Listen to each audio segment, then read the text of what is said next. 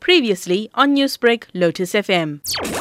Indian Army soldiers shot the coal miners, taking them to be insurgents. And retired Army General G.G. Dwivedi warned there'll be a price to pay. How the things have gone wrong and drastically wrong. And unfortunately, in such instances, one wrong thing leads to another. There's a cascading effect, and that's what has happened. Northeast is the most complex of all there are wheels within the wheels. No, let's get it right. Things have gone wrong drastically. The Indian Army expressed regret, but senior police officer B.L. Vohra said that may not be enough to calm tempers. Regret alone will not help. They must cooperate with the police. Unfortunately, some people in the army they don't cooperate with the police as far as the investigation is concerned, are handing over people, army chaps to the police are concerned, and they take always refuge under you know, Armed Forces Special Powers Act. So I think they should be honest honest and fast. Chief Minister has announced SIT. Well, it will not work unless the army cooperates. And state government also has to take a lot of action. The Nagaland government set up a SIT or Special Investigation Team, but rights activist Suhas Chakma said retribution was the need of the hour. The SIT, which was formed by the state government, the first case, what the army will do, that they are protected under the Armed Forces Special Powers Act. So therefore, they will not appear before the SIT. And once the outreach goes away in two, three days time, the SIT will have a natural death. If the army is serious,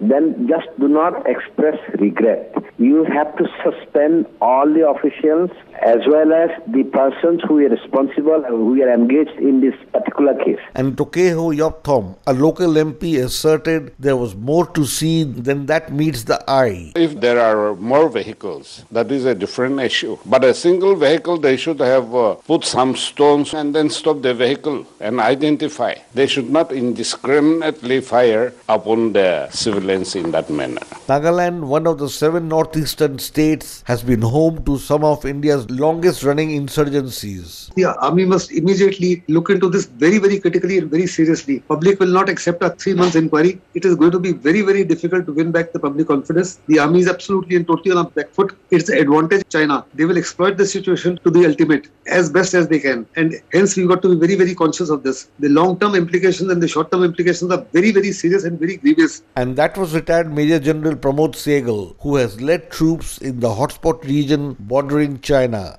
Newsbreak, Lotus FM, powered by SABC News.